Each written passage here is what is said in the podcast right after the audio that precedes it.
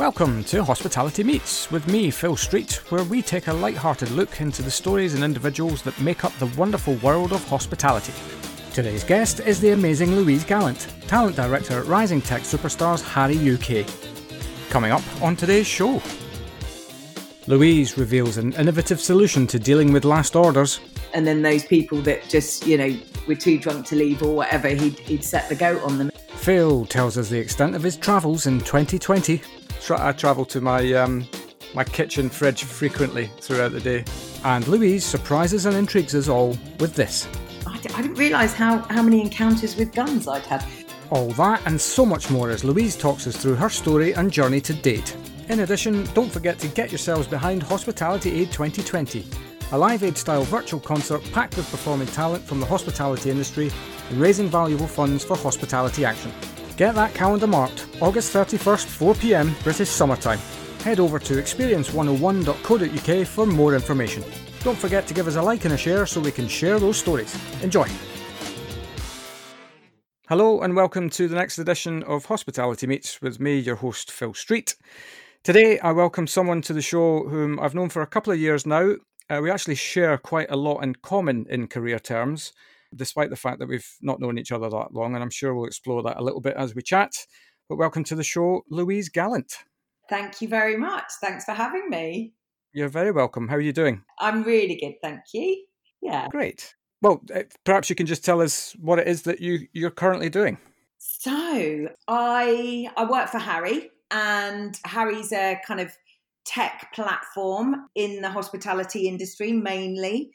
And what we do is we, we provide tech for recruiting people, for managing schedules, for running payroll, uh, and also kind of developing people as well. So I've worked for Harri since November last year. Yep. And it's the first tech company that I have worked for. I actually read they're a futuristic talent software business. we are. We're very few. Yeah, like that. Yeah. And actually, we've we've uh, we've developed some really cool tools recently, and it's mainly in app kind of you know fashion, and and our our recruitment software is a bit like Tinder. So you swipe left, Right. right. That's where the that's where the idea came from. So it's it's really cool tech, and and I do love working you know working with them. Currently, during this period of time, I'm fortunate enough to still be working. We have had to unfortunately furlough a lot of our team because we we, we have a client base of, of hospitality operators who can't pay us which is you know just just the the situation at the moment so Yeah. i'm wearing many hats i look after the hr side of things and have learned a lot over the last couple of months I'll bet. uh, yeah.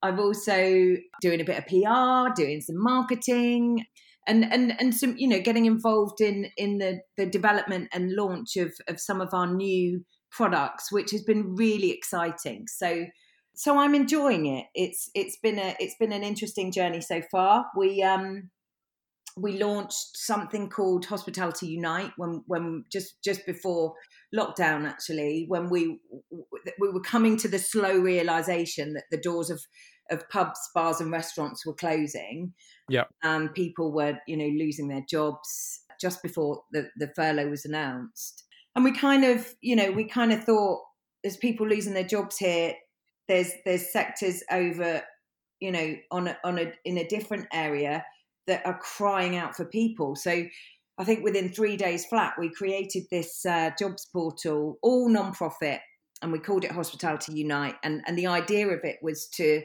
help our clients who were losing their people and worried that they weren't going to come back to them and get them short-term jobs in care, in farming, in retail. Um, we had Yeah. Amazon deliveries, and and it's been we've had like hundreds of thousands of of candidates pass through the system. So it's it's been a real success over the last couple of months and a real kind of pleasure to to to be a part of. So we've yeah we we we did that. We've we've launched some kind of um, free mental well-being tools as well, which which I think we've had about fifteen thousand people use. Wow. Um, yeah, so so we, we've been doing some really some really great stuff, and and the the team that that you know are are the core team left have have really pulled together. Uh, so we're all doing all sorts of different things, which which uh, which is interesting. Yeah, I mean, I have to admit, from the outside looking in, the way you guys reacted to the situation and kind of came up with these solutions to real genuine problems. I, I, I just had, I was amazed at how quickly you were able to put that together. Phenomenal. I was amazed. we got some talented people in the business. We got we got a chap called Zach who can literally make anything happen at the drop of a hat. You know, anything right. technical. He's he's a he's an absolute guru when it comes to tech, uh, and and he made it all happen. But you know, we we, we all pulled in and did our bit and reached out to the care industry and the retailers and and everything else. So it was it was really well received. Yeah. Um, and what it has done is it's actually opened up some different sectors for us. So some of the some of the care guys are, are, are interested in in using our tech for their recruitment, which is which is also good news. That's great. Mm. Yeah. Great. Okay. Well, I definitely don't want to um, to dwell on the COVID nineteen situation because there's yeah. plenty of content out there on that. Yeah. So let's just go all the way back to the beginning. How did you end up getting involved in hospitality, and just talk us through your career so far? Okay, so I didn't have a choice really. Um, okay. I was pretty much born in a pub. I, I, remember, um, I remember my, my parents were, were publicans, were proper traditional publicans, and and their my my mum's parents were too, and my aunties and and all sorts. So it, it's kind of been a family thing and you know there are uh, advantages and disadvantages of of, uh, of growing up in pubs. What I didn't used to like was walking through, walking, having to to get my dinner from the the kitchen, the pub kitchen, and walk through the pub to you know it to to the the flat that we lived in. Uh, and yep. people would pick chips off off your plate and stuff, you know. So, that that oh. I didn't enjoy that. That's um, sacrilege. I know it was horrid, but um, you get used to it, I guess. And we, we had a goat. Yeah. We had a goat in the garden called Alice. Um, so it, of course you did, as you do. And my dad, my dad used to use her. She's quite a big goat. She had big horns. And um, my dad used to use her to clear out the pub at the end of the night if there's there's any stragglers. You know, they'd, they'd have the bell to to call time, and then those people that just you know were too drunk to leave or whatever, he'd he'd set the goat on them, and it worked. oh, that's brilliant. so I guess the yeah we my my parents had pubs all, all over the the south of England, mainly in London, but also down near the coast. And my dad was a lifeboat man, and and into into sailing and boats and and that kind of thing. So we were always we were always off sailing to France in in the school holidays but yeah, so so so the the hospitality industry is is is very much in my DNA. And I'll say another quick quick funny story. My dad, for some reason, used to store the empty bottles from the optics in our playroom in a box. Um, okay. I do remember about four years old. My brother's about 18 months younger than me. Four years old, you know, picking up these massive bottles, uh, taking off the lids, and pouring the, the whatever spirit is is left at the bottom into the lid. Yeah. You know, like mini. It was like i thought I was having a mini tea party, one for my brother, one for me. Until my mom walked in our playroom one day, and we were we were both absolutely sozzled at about four years old. So well, now that uh, I know that, that explains your your love for a good time. definitely does. So uh, anyway, moving on. So my my career kind of went on from there, and my my dad was adamant that I did A levels and and went to university and whatnot. So I had lots of different hospitality jobs, kind of growing up, and and whilst I was at college, and I was a waitress, and uh, what else did I do? I think between college, I went to America and flip burgers in, on a on a theme park in Ohio. Wow. Which yeah, which was really good. I thought how how different can it be to to go and live in America for a few months and how wrong I was. It was I was like a, a, monkey in a cage, but it was a great experience. So there's another thing that we've got in common because I I did a um, a student exchange at the age of 19 to a, a little town in New Jersey, right, for the summer, yeah. and worked in a restaurant and motel there, and it was totally outside of my comfort zone. I was a, yeah. a a young lad from an island in Scotland at that point, and that transformed my my life. I think really that experience. Yeah, yeah, I think it did me as well actually, because I um I worked for uh, however long, six weeks or whatever, on this on this theme park, which was one of America's you know finest theme parks, and uh, in in in a random little village called Sandusky in Ohio and and I saved my money and then and then backpacked around America and and and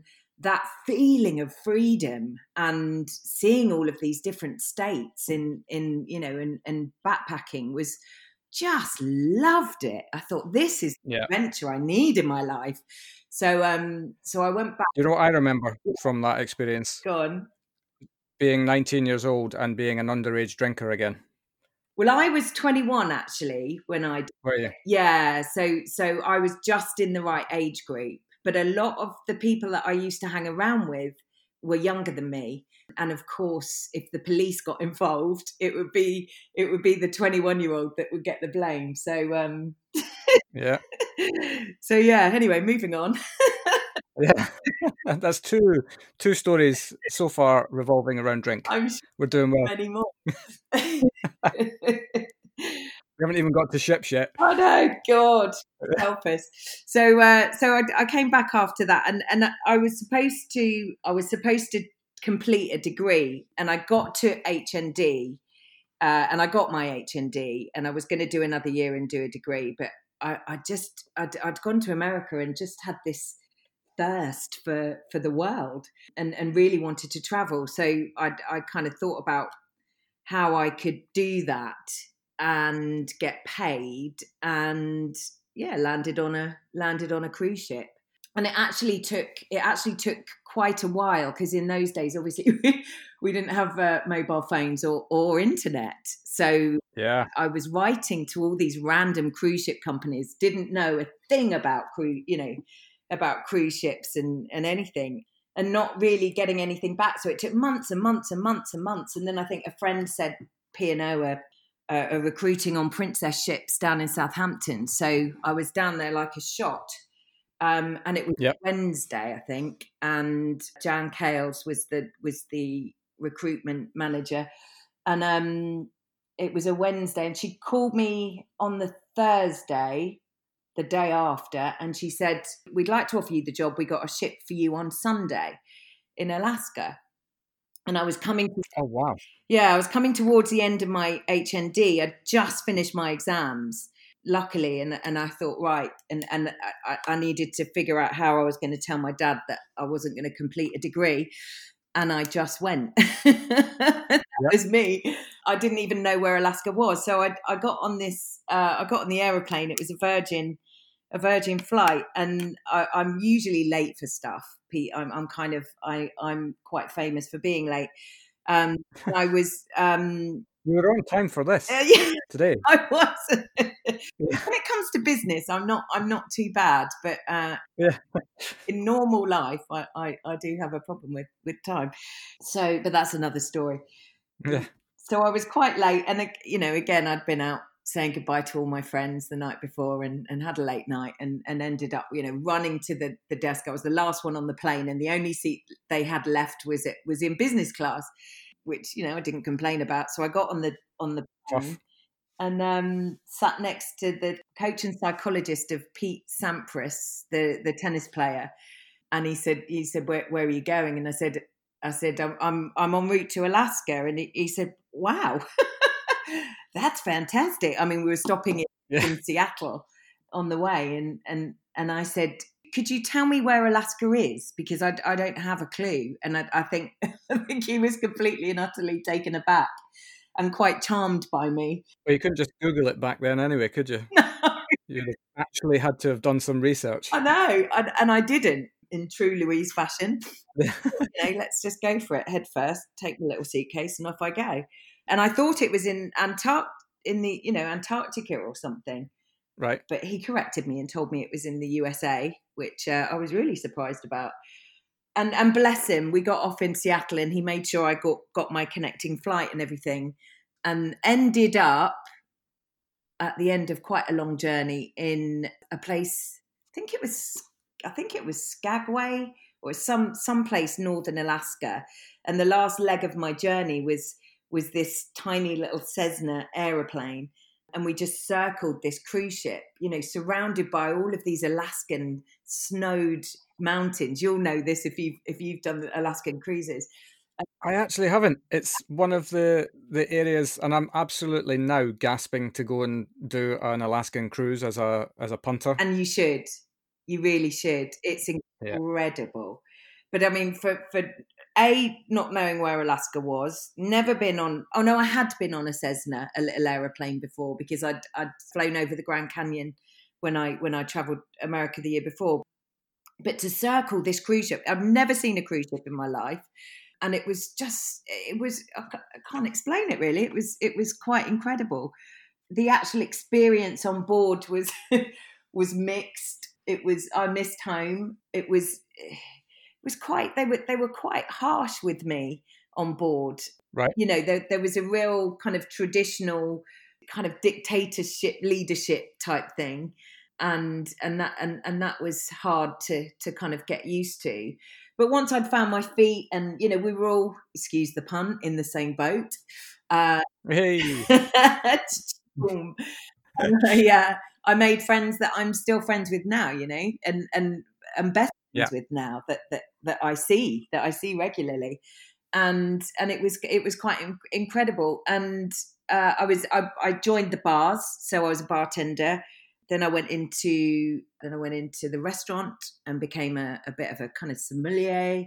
And then I finished my contract, did half in Alaska and half in in the Caribbean. Met an Italian guy who ended up flying back to England and and and wanted to go, you know, wanted to travel the world with me. So we ended up moving to Vancouver because I'd fallen in love with Vancouver because we it used to be our home port in in Alaska, and then of course, yeah, we we lived in Vancouver for a year, which was bizarre but amazing. Again you know it was it was just this whole sense of adventure i just i just really loved. I didn't yeah. up with him. he uh, yeah. he ended up staying in Vancouver, and I joined another ship that that went off went off around the Caribbean and the world and whatnot, and and and eventually kind of got promoted to assistant bartender and then bartender and then managed you know bars on ships towards the end of my career. But I I uh, ship career. So I altogether was was on ships for about five years. Yeah. What was the um the most outrageous thing that you could repeat that happened to you on ships? Oh my goodness! Oh my goodness! so that I only say this because um you know, having worked on ships myself, I kind it's you know it's just part of life, right? Yeah, yeah. It was it was it was a bizarre life. It's not real mm. life, right? It, it yeah, it, yeah. Uh, it, it, it's incredible. You know, you you make some fantastic friends, but it's such funny stuff that happens. It's not real life at all. Yeah. I remember I remember going to I remember going to a nightclub in Panama City. I I kind of I was a bit bolshy in those days and didn't like to pay to get okay. and there was quite a big group of us, about 30 of us, and we had an overnight in Panama. We'd been through the Panama Canal. And um, yeah. and there was these bouncers with guns you know, and stern faces at the, in this night. We'd all finished work really late, and we were like, right, let's go clubbing. And I said, right, we're how much is it to get in? I, I think he said twenty dollars each or something. And I said, we are not paying twenty dollars coming to your nightclub. And you know, and uh, he had these guns, and and half of the group got really scared and and kind of went back to the ship and and I stood my ground. I said, "We're not paying 20 dollars to get into the nightclub." And in the end, he said, "Okay, I'll I'll, I'll drop it to uh, ten dollars or something." But it turned out that actually the the girls went free anyway and had free drinks all night. Uh-huh. so you got done. All of that was in vain, really. But I think the we we were we were when I was with P&O Cruises, we we did we went to the pyramids in Cairo and and we did the the whole tourist thing and and had drank champagne on the side of a side of a pyramid. But on the way back we were stopped at gunpoint and that that was probably one of the most scariest moments of my life. Yeah. Um, and it's weird being you know we the, we had a, a a minibus and there were the steiners which were the kind of beauticians and the hairdressers and then yeah and then us the bartenders in this in this kind of smallish bus type thing and they pulled the driver out who didn't speak a word of english anyway we were at this checkpoint and then they put guns I d- I didn't realize how how many encounters with guns I'd had. Yeah. and this, let's be clear, this is not biceps. This is actual actual guns. Yeah. Yeah. Yeah, they put they they put the guns through the through the windows, you know, pointing at us. And those were in the days where, and it still happens now, I guess, where you know it hadn't. I don't think it had been long that that they'd uh, shot down a load of tourists in Luxor. Right. It was quite scary, but all I could do was laugh. It was like a, a nervous laughter, and I, I the, the Steiners, the, the beauticians were, were screaming and crying, and all I was doing was laughing, and I, I just couldn't help it. Uh, just this this kind of real nervous laughter came out, and in the end, they they they brought the driver back, and this this big guy came in a, a long coat, and he said, he, he said, You come with convoy, because we came with a convoy of, of passengers. But in Cairo, I don't know whether you've ever driven in Cairo, but it's it's nuts. yeah. We've lost these these coaches of passengers. He said, You come with convoy, you you come back on your own kind of thing. And they were obviously concerned about that. So thought about shooting us, but that goodness gracious me, yeah. I I, I did the uh, the pyramids. I actually did the pyramids twice. That's um, sounds really arrogant, doesn't it? And uh, both times I remember the the armed guard being with us uh, as we went. Yeah, yeah. It was yeah. It was it, that that was quite scary. Um, one of the funny things we used to do. I don't know whether you used to do it. We we used to put new starters on initiation. Of course. and there was a couple of it's it's so cruel thinking about it nowadays. So so they were yeah. when we were in Alaska, we said you we gave them a sou'wester and a bell, and we put them on the front of the ship, and and you know it was like five in the morning, and we said you know the officers want to know when when a whale comes because there used to be lots of whales. So every time you see a whale, you've got to ring the bell, and we got we got someone to video it. Superb.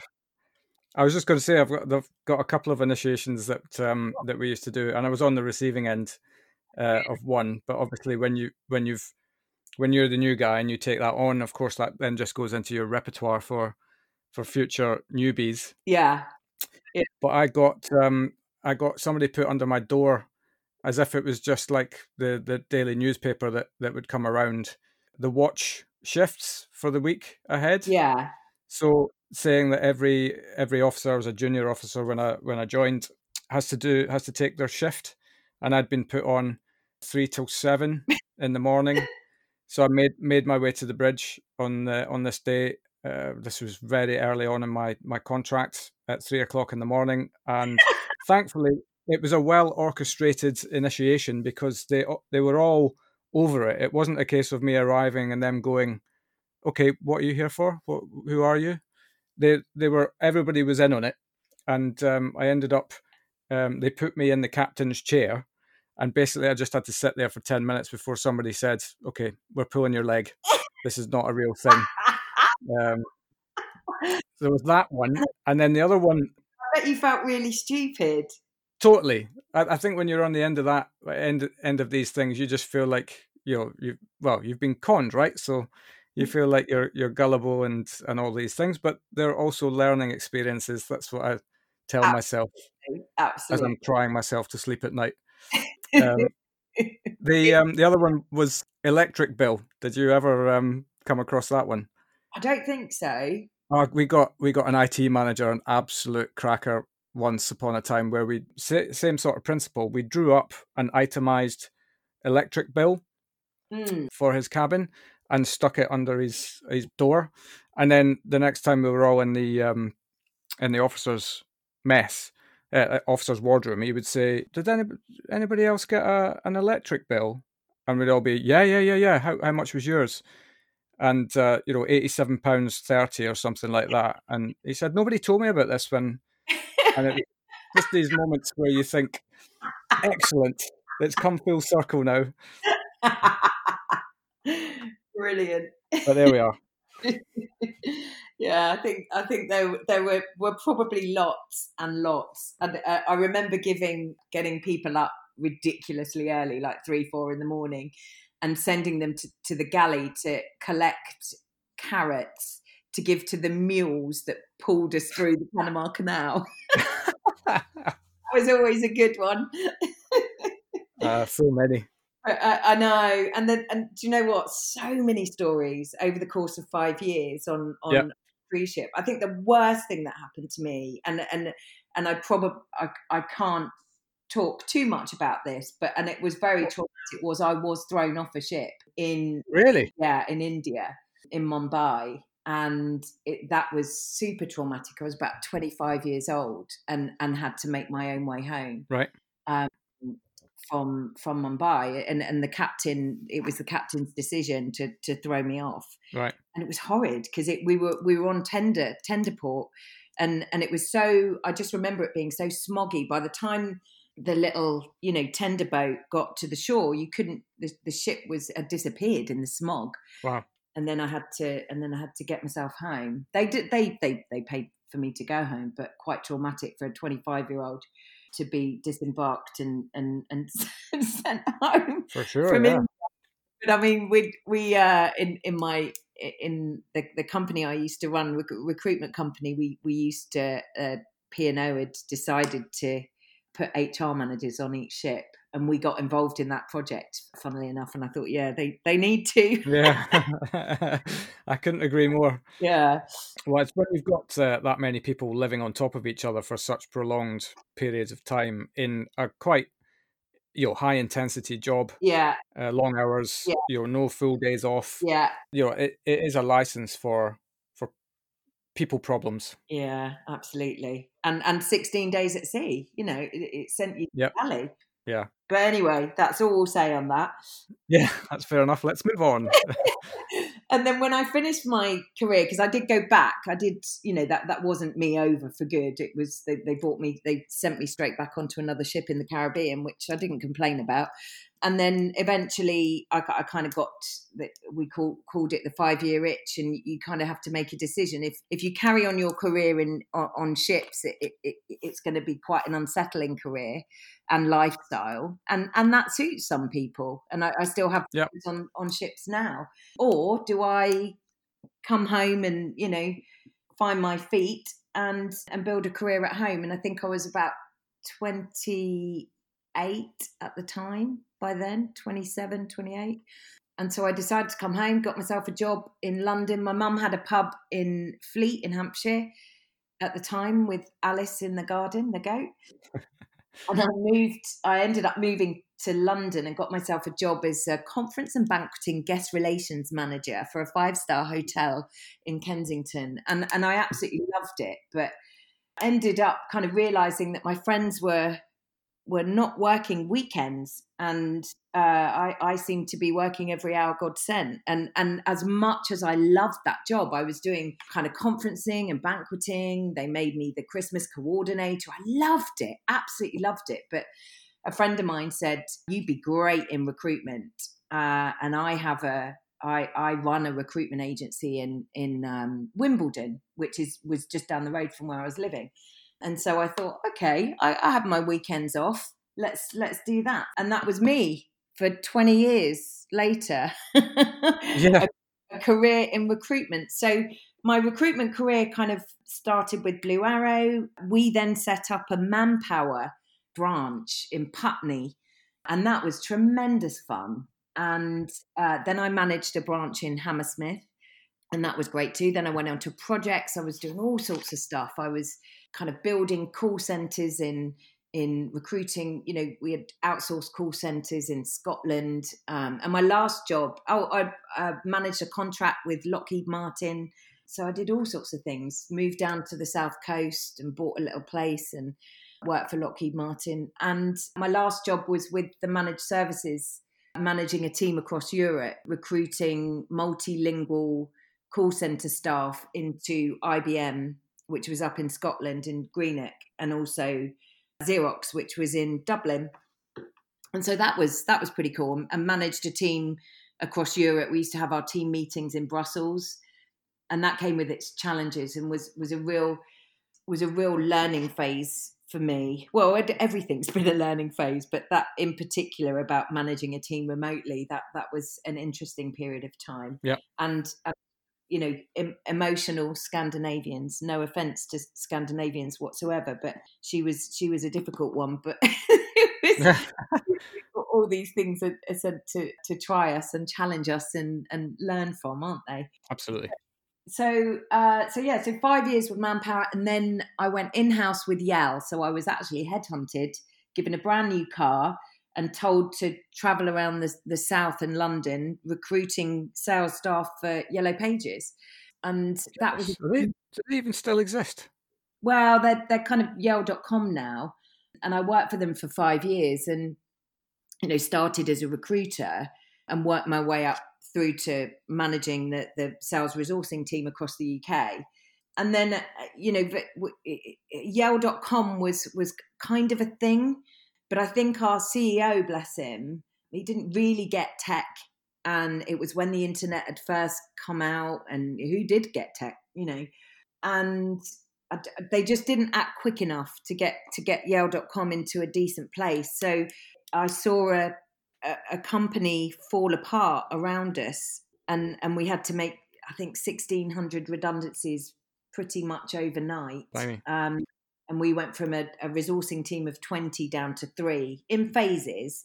And in the end I, I, kind of put my hand up for redundancy. And that was that really. But but you know we we transformed the way that Yell did recruitment. And uh, it was a really really interesting time. And it was it was all about you know recruiting on values and behaviors and motivations you know we threw threw the cv out the window and and and changed you know these the mindsets of all of these sales directors that that were very stuck in their ways and and taught them a whole new way of of recruiting and and w- w- which kind of went into how we develop people as well. So it was it was an incredible period of time just just very unfortunate what happened to the business. It, it was mm. a great while it was while it was the yellow pages you know that we all knew and loved at the time. Yeah so so that was that and then i think i had my daughter around that that point unfortunately split up with her dad. We bought a pub.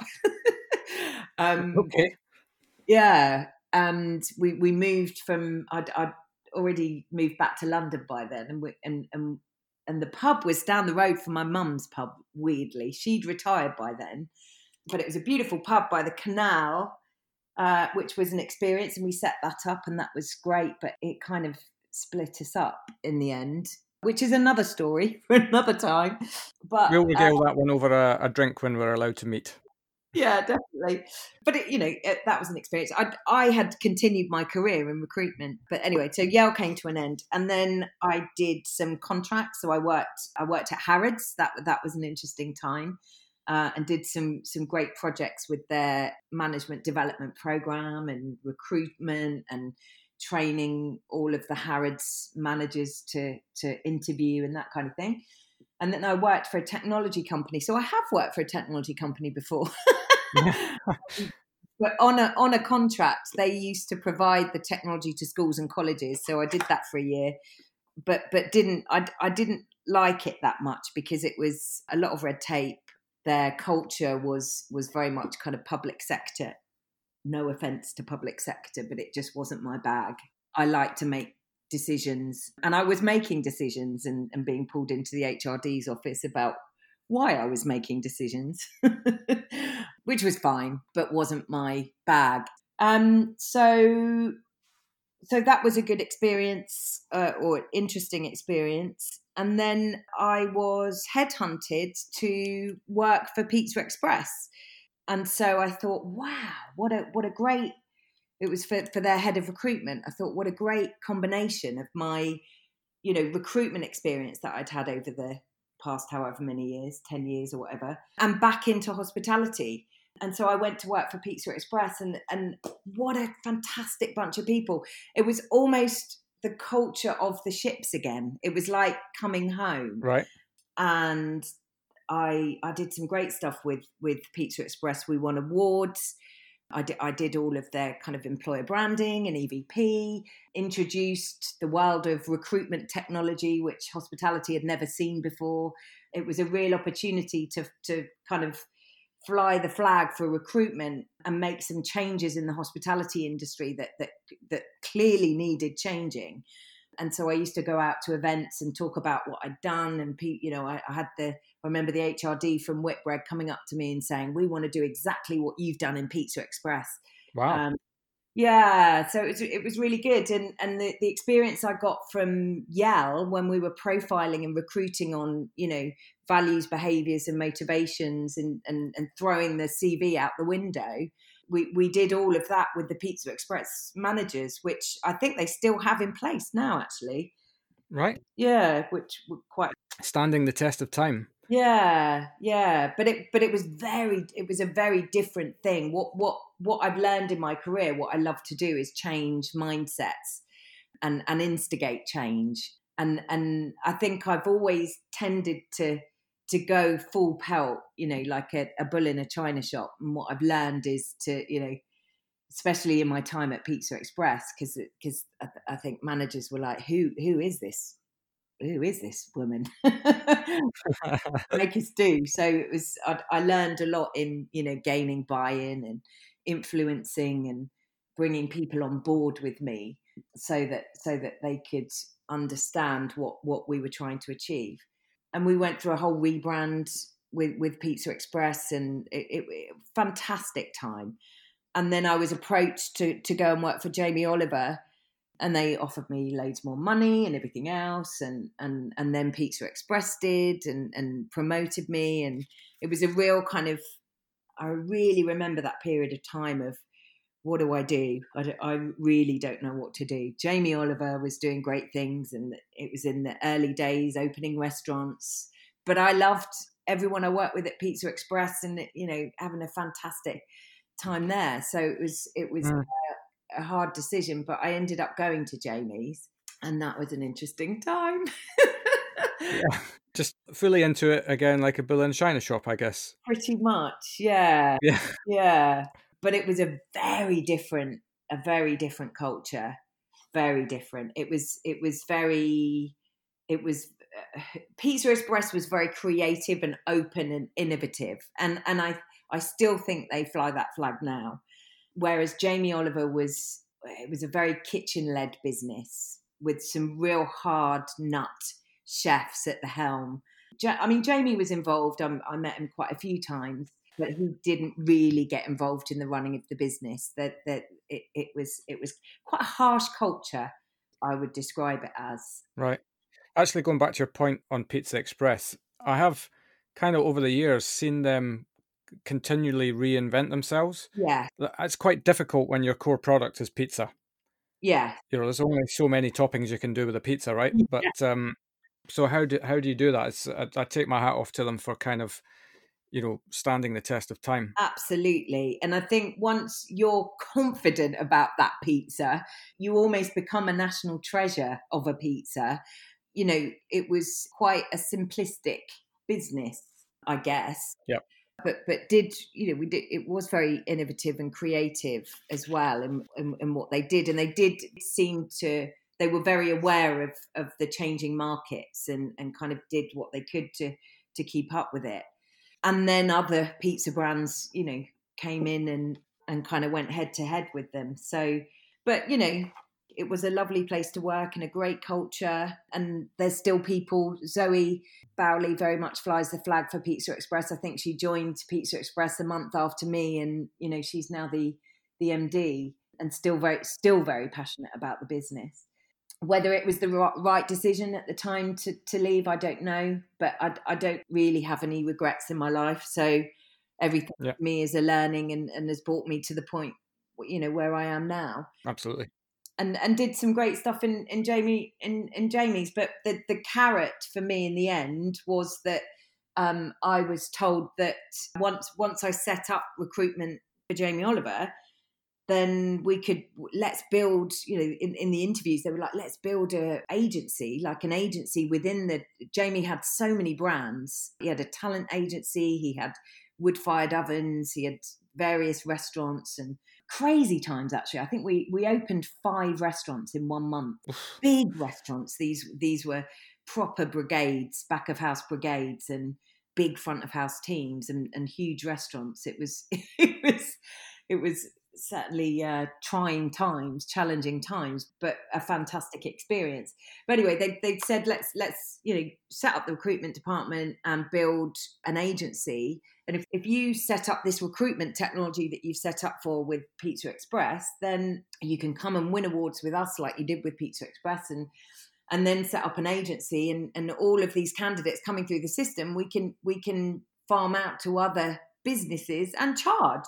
I was like, okay, great. An agency within, you know, within within Jamie Oliver. It was it was kind of the thing that Jamie did. He he liked to create mini businesses within his his empire. Yeah. When it came to it, Jamie Oliver Limited split from the restaurant group and my boss said, "Right, I want you to stay in the restaurant group. We're going to do another Barbecoa. We're going to do the trattoria. We're going to do Jamie's Diner, etc., etc. We we don't really have the investment for a recruitment business. Not that it would have taken much investment, but I, I just think he he'd lost the appetite for it. So he said, "Do you know? Do what you want. Stay with us, or or go and do it on your own." And and actually, I'd, because I'd done the business plan, it had been signed off, I got the team revved up for it and everything else. And I thought, well, I've got the taste for this. I'm going to go and do it on my own. So that's what I did. Yeah. and why not? Yeah. And so I started a little business in my dining room. All the best businesses are started there. Absolutely. And uh, I say that because that's pretty much where mine was started as well. So yeah, yeah. And I landed Lidl as a client. Right. And started doing mini assessments for them as, as an outsourcer. And then within a year, I was pretty much their RPO. So we were running all their graduate programs, their apprenticeship programs. We were recruiting for supply chain, logistics, buying, property. They didn't even know, I don't know whether I'm supposed to say this, but they didn't know what an assessment center was and and within a year we were doing assessment centres everywhere all over the country uh, and I, ha- I, had to I had to grow quite quickly you know my my team grew. And we yeah we were filling their their massive distribution centres we were filling them with like 350 staff every every time they open one. And so the, the business just grew ridiculously. Yeah. Um, did some consultancy with McDonald's designed their career site. I was working with retailers, you know, kept my hand in hospitality. And then I had a business partner that we ended up, cut a long story short, not having the same vision. And the business was pretty much ripped away from my under my feet before I knew it. And I won't talk too much about it, but no, no, that's fine. Another big learning and, and quite a traumatic period of time in a business that I'd grown, you know, from my my dining room with my bare hands. um, yeah. For I think four and a half, five years. Five years. I seem to have this five year stick. Five year itch. yeah, it's actually been a theme, hasn't it? Right from cruise ship. Um, yeah, well, I've um, I've just gone through the five years of of running a business, and if I was going to get an itch. The the current world situation has certainly distanced that itch from me. Yeah. It's uh, it's like a I suppose it's just like a, a new this sounds really wrong, but it's a new and interesting thing to kind of deal with and and how do you regenerate vision? How do you you know what is what's it going to look like on the other side and all of these sorts of things and that's actually uh, strangely maybe I'm a little bit sadistic, has re-engaged me with the business something chronic. Right. interesting. Yeah. So well, we'll see what happens on the other side. Yeah, and I think I think you know this, and and let's let's not dwell on COVID too much, but I think this whole period of time is going to open up, you know, uh, the most quirky opportunities for people, and it is, as you say, quite sadistically exciting in a way. I know I know that with yeah. a lot of a lot of casualties, unfortunately, and, and not all businesses are going to survive. But I, I, think those people that that keep a positive mindset, you know, and there are lots of them, and do spot the opportunities, will, will survive. Yeah. And and fingers crossed, you know, we've been doing some great things, and whilst we've lost a lot of business, uh, I, I hope that that Harri comes out the other side, you know, and I'm sure we're we're going to look quite different anyway. So, uh, so yeah, so we digress. Yeah. But I'm I'm uh, I'm very very good at that. So um, I apologise for taking you down that route.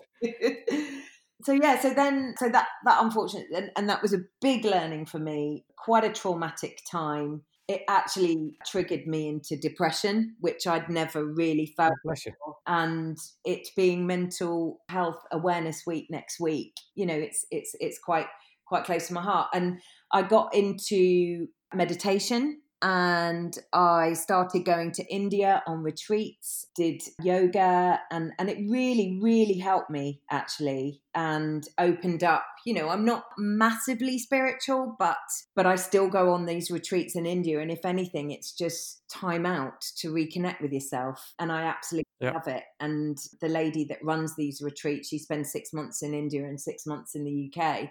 She's had a bit of an eat, pray, love story herself is absolutely you know she's she's incredible. And whilst going through that time of depression you know it, it, it, turned out that i was kind of probably grieving what i'd built and the business and and everything. And yeah. and and I, I actually ended up getting the, the tablets, you know, from the from the pharmacy ready to take. And and she said to me, Don't. She said, Come come and see me. And we did some meditation and she did some work with me and and I ended up not taking the tablets and coming out of depression quite quite swiftly actually. But for right. weeks and weeks I didn't realize what was happening to me you know? It's it it yeah. it, it really does creep up on you. I can relate to that actually. A couple of years ago we got told that we would struggle to have kids naturally. I didn't realize it at the time but it really kind of took the rug from under my feet mm. because I'd built up this idea of what legacy was going to look like and and all of that sort of thing. And it wasn't until my my business partner sat me down for a breakfast one day and just said, "Mate, what's wrong?" And I said, "There's nothing wrong." And he went, "No, there, there clearly is." And that way, we just kind of laid it all out on the table then. And I went and saw a lady who who helped me get through it a lot better at kind of dealing with this sort of stuff now. And legacy is, uh, well, I suppose podcast is part of the legacy piece for me now, and yeah, just trying to figure out where your if family is not for you, then then what is your legacy? Yeah, yeah. I've also I've hit meditation. I hit meditation actually before I hit that period, and it's massively useful, certainly from the way that my brain works, to turn off the tap of noise. Yeah. My brain gives me a, a load of ideas every day and then yeah. it, it, goes off and explores them in its own little way and sometimes that's a really noisy space to live in. Yeah. The meditation really helps keep that in check. Yeah yeah and and any you know that word meditation i think is is uh, quite scary for people. They they they don't you know you, you, i think people that, that aren't really aware of what meditation is kind of think oh it's that you know that weird thing that they do in in asia and and yeah. and, and be spiritual and everything else. But actually it's uh, all meditation is is is a is a form of relaxation that that does exactly what you've just described. It, it, it just it just calms the mind and helps you reconnect and and it's it's so utterly healthy you know and and, and I certainly would never preach to people to do it but if you know if people do have the time to go and explore it once you understand it is only relaxation and and you, you then see the benefits of it i think it's uh i think it's amazing it's fantastic yeah. certainly certainly helped me. And and i hope you know next week mental health awareness week has has come at a very a very pertinent time with with what's going on in the world. And and then, and I know that the word meditation and everything else has been you know, probably said more than it usually is but but it really really does help. Yeah absolutely. Yeah. So so yeah so so i'm and i'm glad i discovered that and i still will use meditation in my in my life now and i did briefly set up another business with another business partner and that was purely hospitality and to cut a long story short, my business partner had a bigger kind of recruitment business and decided to consolidate everything, which is isn't what I initially bought into. So, yep. so then I joined Harri. Just happened to have a chat with Pete, and Pete said, "Come over and, and join us. We we want to kind of organise events, and we need someone to do some some people stuff." yeah. and uh, and so here I am now and uh, so yeah, that's that's my career. nice one. So, well, I mean, you've had you've worked in um, lots of different types of businesses, I, I suppose. Yeah. In well, in hospitality, and, and you've also done the the external piece as well in terms of being able to see I suppose, a lot more stuff going on that's just on your doorstep. Yeah. What piece of advice would you, you give to somebody who was contemplating a career in hospitality? Uh, so, an, an interesting one because I'm an ambassador for Springboard, and I do that because I'm I'm really passionate about getting the message across to school kids. You know, and the last presentation I did with the school, I, you know, I talk about America and I talk about cruise ships and and then I talk about my recruitment career and how it kind of came full circle back into hospitality, etc. And talk about all of the different areas of hospitality that you can work and that it's a career. And interestingly, afterwards, the, the teachers all came up to me and they said, Oh my goodness, we never thought that hospitality you know you could build a career in hospitality and and it's like oh dear. Yeah. If the teachers are thinking this you know just after that little talk i've given then we're in you know the the, the industry's in trouble. Um, problem. Yeah.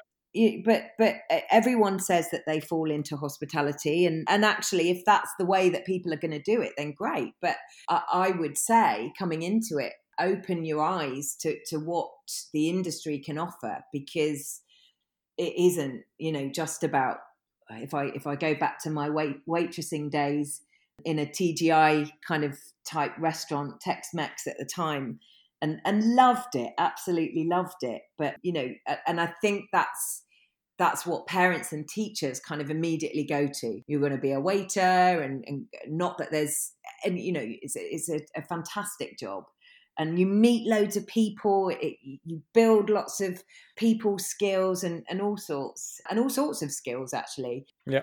But you know I'd, I'd say just kind of open your eyes to what this industry can offer you and where you see mm. opportunities grab them. Because uh, you know it, my career didn't just happen to me. It, it i went out and saw what you know and and also one, one thing i do say to the kids is figure out what you love and what you're passionate about because you're going to be doing that for most of your life. And if you don't like it it's not going to be very pleasant. So yeah so that's that's something I really get across to the kids when when I do my talks in the schools. So yeah, that that's that's the advice really. Make sure it's something you love and that you're passionate about. I I loved food, I love people, and I love traveling and adventure, and the industry has given me all of that. Yeah, yeah. What a wonderful way to to sum it up. Actually, that one line is just is perfect. Yeah, and uh, at the end of the day, who doesn't love food, travel, adventure? At least one of those things. I, I would imagine that uh, the majority of the population are are into that, even if they don't know it yet. Yeah, yeah. Although we're quite restricted right now on on most of those things. Yeah, travel. I travel to my um my kitchen fridge frequently throughout the day. Yeah, me too. Great. Okay. If um if people want to to reach out to you and just chew the fat and figure out a little bit more what you do and, and those sorts of things, how can they do that? So I'm on LinkedIn. I'm quite active on LinkedIn. Louise Gallant on LinkedIn, working for Harri. I guess they could reach out to me on LinkedIn. I've got a Twitter account, which is at Roar Talent, R O A R Talent, which was the name of my first business, Roar Talent. Right. so at Roar Talent on Twitter.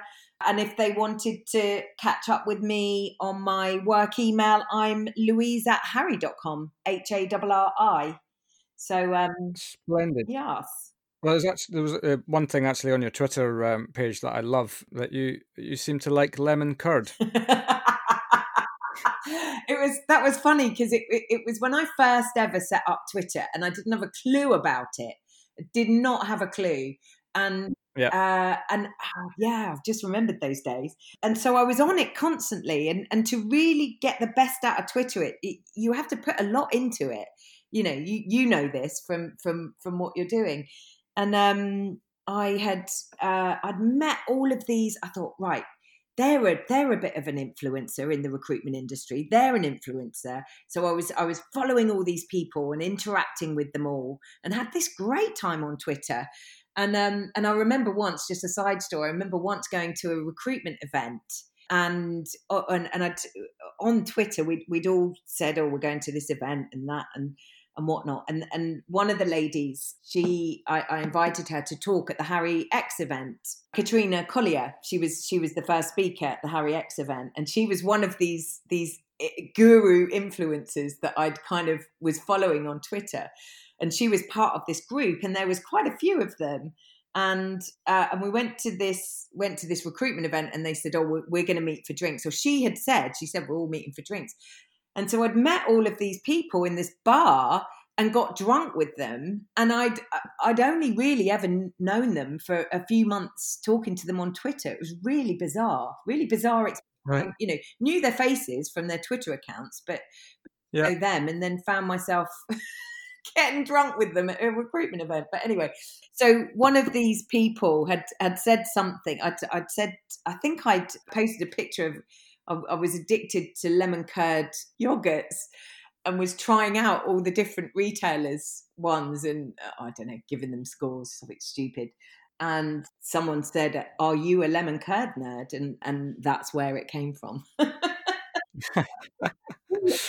uh, there's a story behind everything. Absolutely. Brilliant. Well, I um I think we'll wrap it up there. Okay. It's been uh, it's been a pleasure to chat. I feel like we probably could have chatted for quite some time. I've got some more um, stories. Yeah, absolutely. But thanks very much for for giving us your time to do this. Oh, it's been brilliant. It's been great to talk to you, Phil. Thank you. Thanks for having me. You're very welcome. Take care. Okay. Bye bye. Bye bye. And there we have it, a fantastic journey mapped out by Louise involving lots of examples of stepping into the unknown and giving it your best shot. A hugely positive trait to have. Don't forget, we're launching an episode each night this week, so hit that subscribe button and give us a like and a share where you can. Thanks for listening, and we'll see you tomorrow.